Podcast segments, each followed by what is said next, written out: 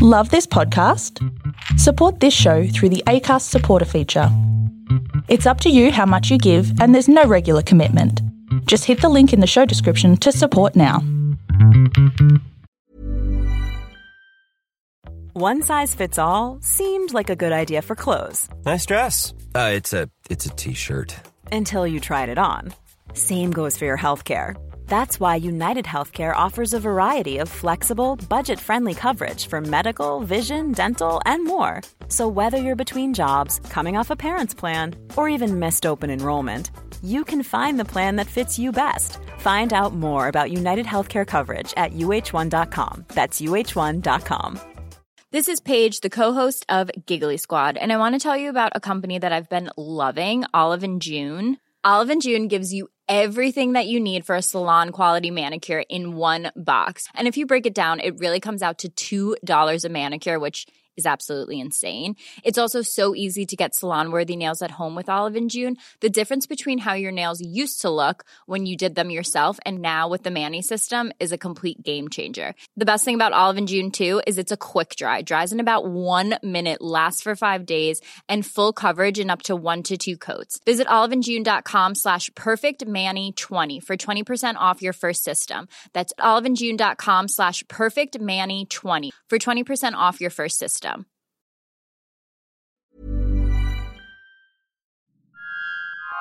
This is a Lip Media podcast.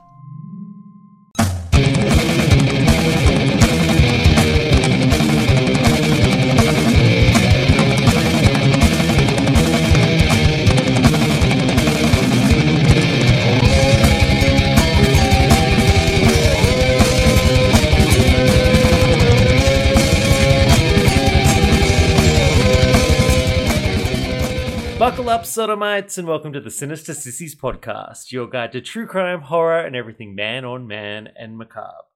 I'm Jarryd, your master of depravity, and I'm here with a new special guest for the podcast, Michael Koziol, uh, journalist for the Sydney Morning Herald. Thank you for joining me. It's great to be with you to unwrap this mystery from 1970s San Francisco. What a treat! Yeah, we're going retro in uh, today's podcast. Uh, we're looking at, I think, the first cold case murder for the podcast as well. So a lot of firsts uh, and quite quite an interesting case to be looking at. So today's podcast is on the unfortunately named serial killer, the Doodler, who was one of San Francisco's most infamous cold case murderers.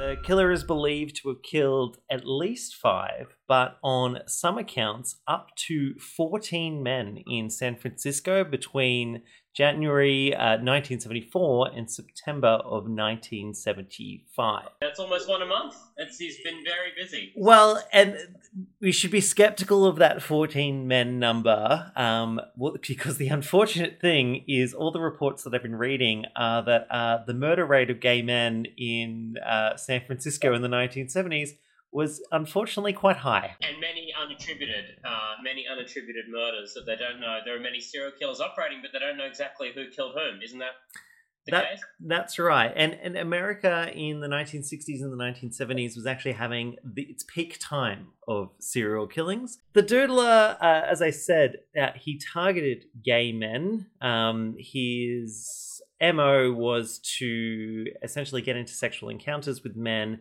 and stab them to death. Uh, it is a cold case murder, but interestingly, the the cold case of the Doodler was actually the inspiration for the film Cruising, which we have covered on the podcast already. Al Pacino. Who's here? I'm here. You're here. Cruising. So the first documented victim of the Doodler um, was a 49-year-old man named Gerald Earl Cavanagh. His body was found at about 2 a.m. in the morning on the 27th of January 1974 at Ocean Beach in San Francisco. Cavanagh had been stabbed several times. His corpse uh, was still dressed in all of his clothes, still had his wallet, uh, sorry, his watch, as well as his wallet with cash in it. And that initially raised some red flags in investigators because generally, if you were going to find a murder at that point, it would be some sort of robbery associated with it, and there was no robbery on um, Cavanagh's body. What else do we know about Cavanagh, Jarryd? He was um, was he kind of an out man, or what was his story? He's probably the he is the lesser known of the victims. So he was it was quite a stocky man. He was um, you know over hundred kilograms um, and about five foot eight. So that's that's quite big. He worked in a blue collar job at a local mattress factory. We, he was a single man who lived a quiet life, and quite sadly, um, that's the, that's the reason they couldn't identify his body for so long. So for for a long period of time, he was a John Doe, and it took a while to identify him because he didn't have a lot of close family. Um, investigators uh, documented it as a suspicious death and tried to look into it, but at no point in the first initial investigation was there any sign that this was the sign of a future serial killer an ideal first victim in many ways, I suppose. Someone who people aren't going to miss and who they're not going to be able to track down any links to. Vulnerable. I think he was probably a vulnerable one. And and at this point, they had no links to you know the local gay community at all, um, just based on this one victim. The next uh, notable and confirmed victim um, of the Doodler uh, was a man named Joseph Stevens. Uh, unlike Cavanagh, he was quite active in San Francisco's gay community. He was known for being a drag queen, which the early reports all call a female impersonator, which I don't know. It makes it sound very sophisticated. Joseph uh, performed as Jay um, and performed drag, uh, as well as being a comedian. Uh, he was originally born in Texas, which being born in Texas in the 1960s and 1970s would be fucking rough. Um, he uh, moved to San Francisco and was actually quite successful as an entertainer there. Stevens' body was found uh, in a lake in Golden State Park on the 25th of June 1974 Similar to the first victim, he had been stabbed several times. At this point, Jarryd, I mean, is there any link between the two crimes? Um, is, is, is, there a, is it suspected that there's a serial killer who's you know behind these two murders, or they're just treated as kind of independent? At, at, this point, they just have two dead bodies stabbing victims in San Francisco. So the location's not even kind of drawing them together. Um, Although this is the first link that they have that there is some connection with the San Francisco gay community because Stevens was last seen at the Cabaret Club on Montgomery Street, uh, which is on the main strip, in the main part of um, San Francisco, known as being part of the gay community. Things started to really come together and a pattern started to come together on the discovery of the third victim. Um, Klaus Christmann 31. Uh, he was an immigrant from Germany. He was last seen alive in a bar called uh, Bojangles uh, in San Francisco. Um, his body was found, in fact, his body was incredibly mutilated. One of the detectives that was involved in the investigation said it was the most ghastly stabbing that he had ever seen, and he had actually worked on the Zodiac killer murders. Um, he. How many times was this guy stabbed? Something like 15 times?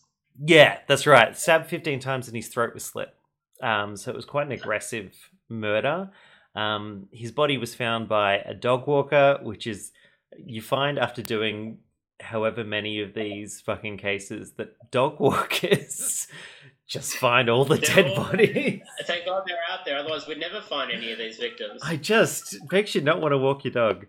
Uh, Chrisman Christmann had a wife and two children but his body was found, and this is a bit of a very 1970s cop logic. His body was found um, with a tube of face paint in his pocket, um, and the the investigators at the time inferred from that that he was a drag queen and was therefore a gay man. And so that's one of the main links that we have between Christmann's murder and the other murders. And in fact, after discovering Christmann's body, um, homicide detectives uh, were, you know, pretty sure at this point that they were dealing with a a serial killer.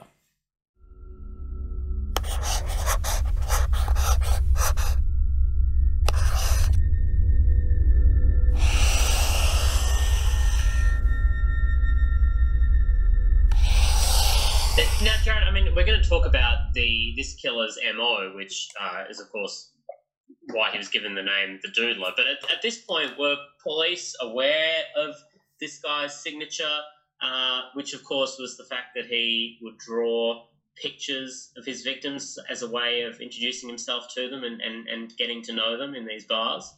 So that wasn't known quite yet, not this early on. I wanted to briefly kind of talk about um, the kind of setting that we have here.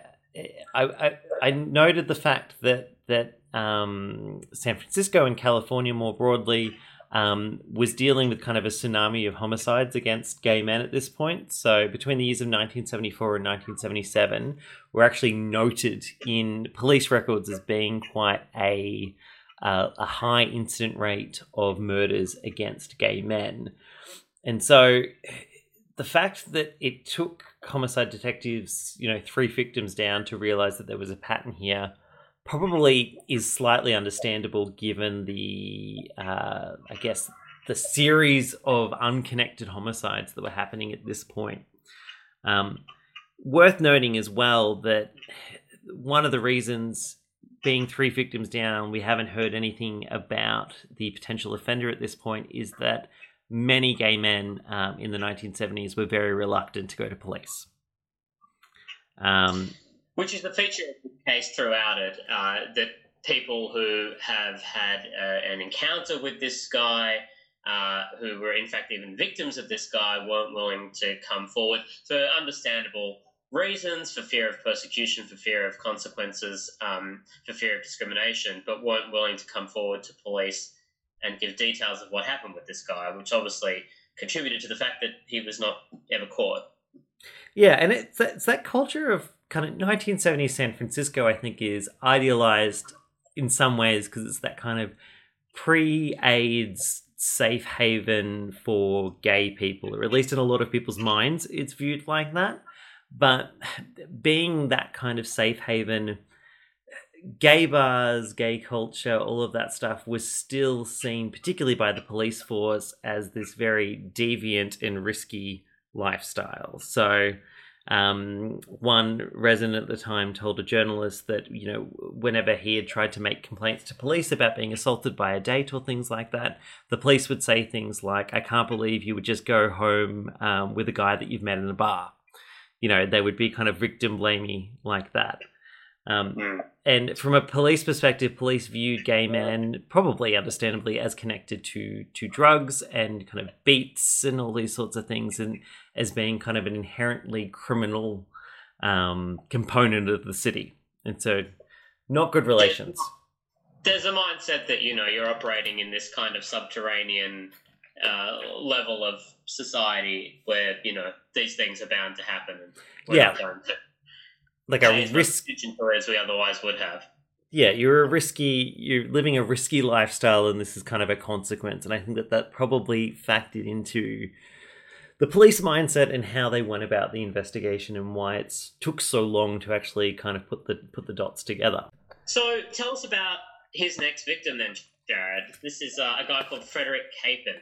Capin. So on the 12th of May 1975, the body of 32-year-old nurse Frederick Capin was discovered stabbed to death on a highway that ran parallel to Ocean Beach. So there is this location connection that a lot of these victims are kind of near Ocean Beach in San Francisco.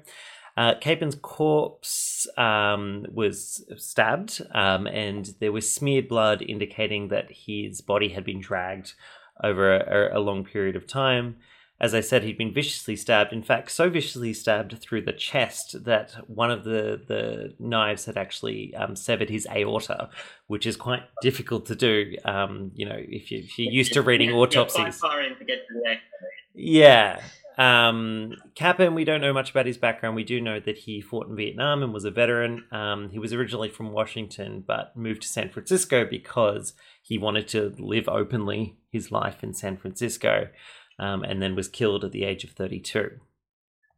The the last official victim that we have of the doodler um, is a Swedish immigrant by the name of Harald Gullberg. Now, Gullberg um, didn't have the features of all the other victims in that Gullberg was 67. All the other victims were young men, so this was a bit unusual. His body was found on the 4th of June 1975 in Lincoln Park Golf Course, which is near um, where the other murders occurred. His throat had been slit. Um, and what they had found is that Gullberg, uh, his fly was undone, indicating that there was probably some sort of sexual activity prior to his murder. And this really put everything together in police in the police's mind that okay, the connection here was serial killings, gay men, some sort of connection to to bars. And after finding this final body, they started to try and uh, engage a bit more with the gay community to understand who this guy Hey, I'm Ryan Reynolds. Recently, I asked Mint Mobile's legal team if big wireless companies are allowed to raise prices due to inflation. They said yes. And then when I asked if raising prices technically violates those onerous two year contracts, they said, What the f are you talking about, you insane Hollywood ass? So to recap, we're cutting the price of Mint Unlimited from $30 a month to just $15 a month. Give it a try at mintmobile.com slash switch. $45 up front for three months plus taxes and fees. Promoting for new customers for limited time. Unlimited more than 40 gigabytes per month. Slows. Full terms at mintmobile.com. Might be. And then it was only, in fact, a month after that, wasn't it, that uh, some other victims who survived encounters with this guy uh, actually did, uh, uh you know, somehow come forward or uh, give some sort of description to police. So there were two two men um, who'd survived assaults. Um, between you know between the two assaults, that were two weeks apart. Um, both men had met a guy at a bar, and then this guy had attacked them after sex with a knife.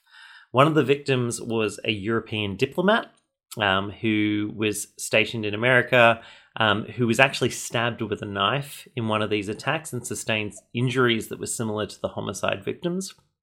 Both of the victims gave similar descriptions of the suspect. They said he was African American, he was probably aged between 19 and 25 years old, he was very thin, and he was about six feet um, in height.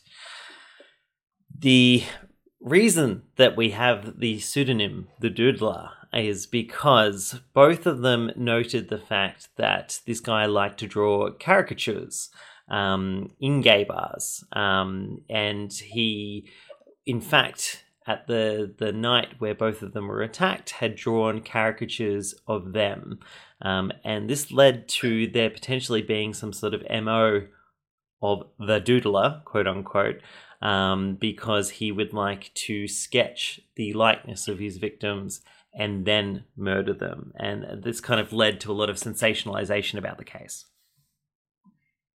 So he'd, he'd, uh, so he'd be sketching you in a bar or a diner wherever you were, and then he'd take this up to you as a way of engaging conversation, something like that. Yeah, and then he'd pick you up, which you know I, am sure it was quite common in San Francisco, where you know was these certain areas were kind of just known for being entirely gay men, and so people were quite comfortable doing that from this from this kind of behavior, police developed a profile, and I feel like this profiling itself is a bit of a junk idea that the US police force tries to to make more of a thing than it is.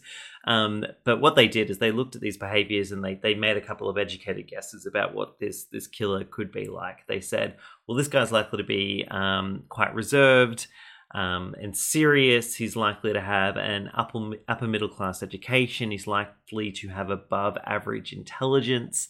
Um, and because he was sketching these things, they also said it was possible that he was an art student or that he was studying, you know, commercial art in some way. I feel like all those things are kind of intuitive and reasonable, but perhaps not particularly helpful because these murders had occurred um, in short succession, a lot of rumors started to float around within the gay community. Um, and certainly the press, or certain segments of the press, um, began to speculate about different people that had encounters with the doodler. There's certainly people who've been given witness accounts of weird guys that they've gone home with, um, and maybe that was the doodler. One of one of the rumors, if I'm not mistaken, was that um, uh, a very well-known Hollywood entertainer was among the victims. Yeah, never confirmed, and but published everywhere was this idea that one of the victims of the doodler was this nationally known entertainer of some sort. Who knows how much of this was true?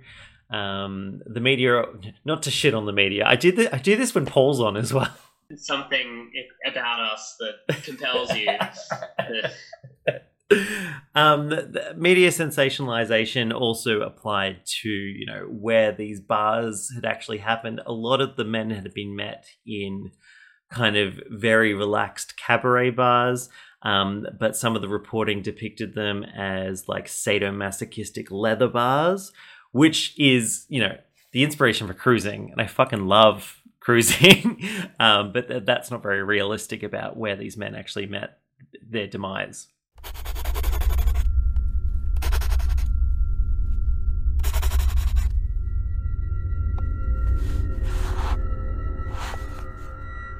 In in 1976, um, police actually did have a suspect in custody. It was a man who resembled the sketch that police had put out, um, describing a, an African American, slender African American man. Uh, this man had gone into a bar and offered to draw the patrons, and when they searched him, they found a book of sketches and also a butcher knife. Now that seems pretty. Uh, that seems pretty telling. Uh, what happened to the case? Why couldn't this guy end up going to trial or being convicted? So the biggest issue was um, the witnesses, the people that had had encounters um, with the killer in the past, just refused to cooperate with police because they probably correctly thought that that would result in them being publicly outed. Um, and that was quite controversial within the gay press. There were people writing in the gay press that, you know, by not cooperating with police, these people have allowed a killer to go free who could kill again. One of the defenders of uh, the witnesses who didn't come forward was actually Harvey Milk, very famous gay rights activist and councilman Harvey Milk, who said that he understood the position of people not coming forward and that he respected the pressure society had put on the witnesses, and and that's why they they didn't come forward, which kind of a controversial topic maybe particularly in the 1970s i do wonder if something like this happened today whether or not people would have that sympathetic position of people not wanting to be publicly outed.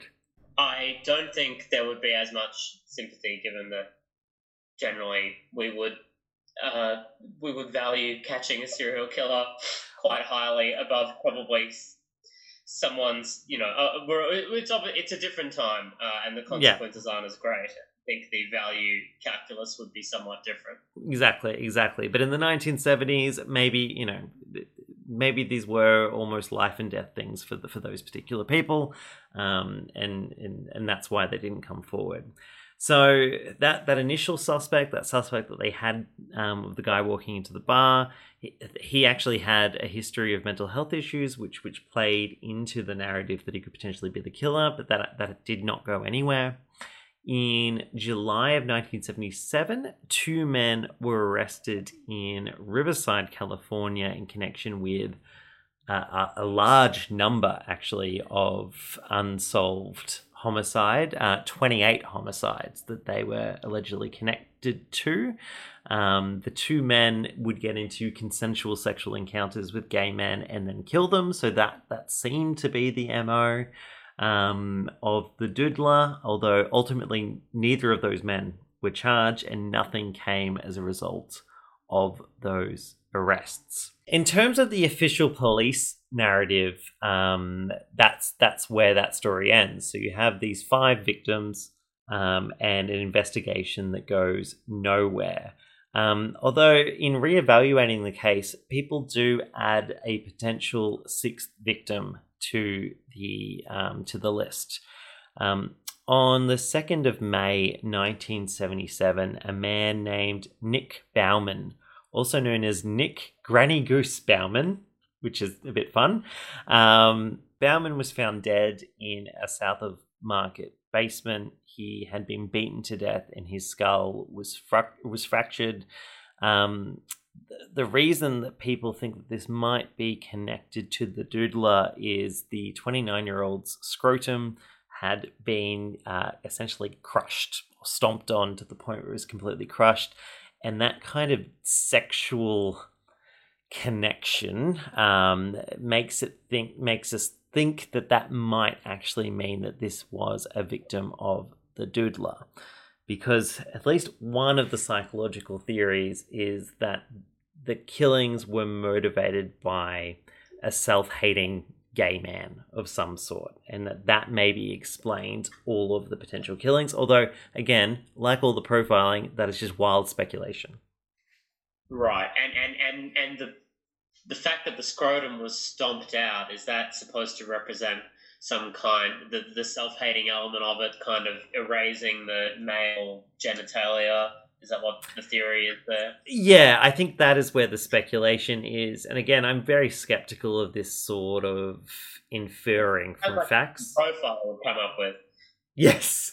Well, I mean, clearly, so so. Uh, it's worth noting that when we are talking about the doodler, he did have sex with these men first, right? At least that's what we think has happened. He had sex with these men and then he killed them.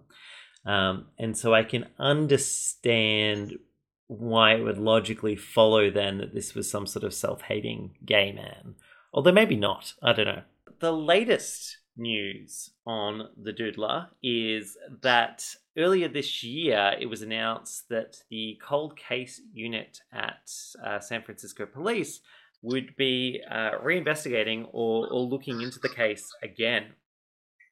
Um, they're offering a hundred thousand dollar reward in the hopes of finally closing the case. Um, and it's hope that some witnesses who would now be in their sixties and seventies um, will, uh, you know, move have moved past some of the shame of the the early days and and will actually step forward to finally close this case.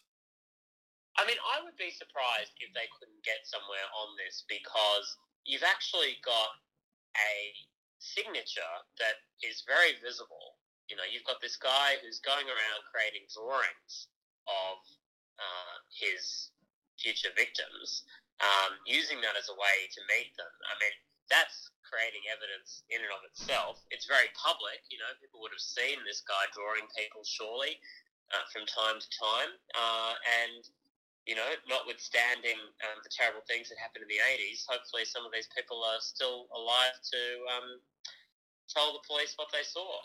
Well, so, so that you've hit the nail on the head by mentioning the 80s, though. One of the concerns that I've heard about trying to resolve this case is that um, gay men who frequented gay bars in San Francisco in the 1970s, um, unfortunately, like many of them died, you know, Yeah. in, the 80s and 90s in the AIDS crisis. And so that, that has kind of severely hindered any potential witnesses that they could find.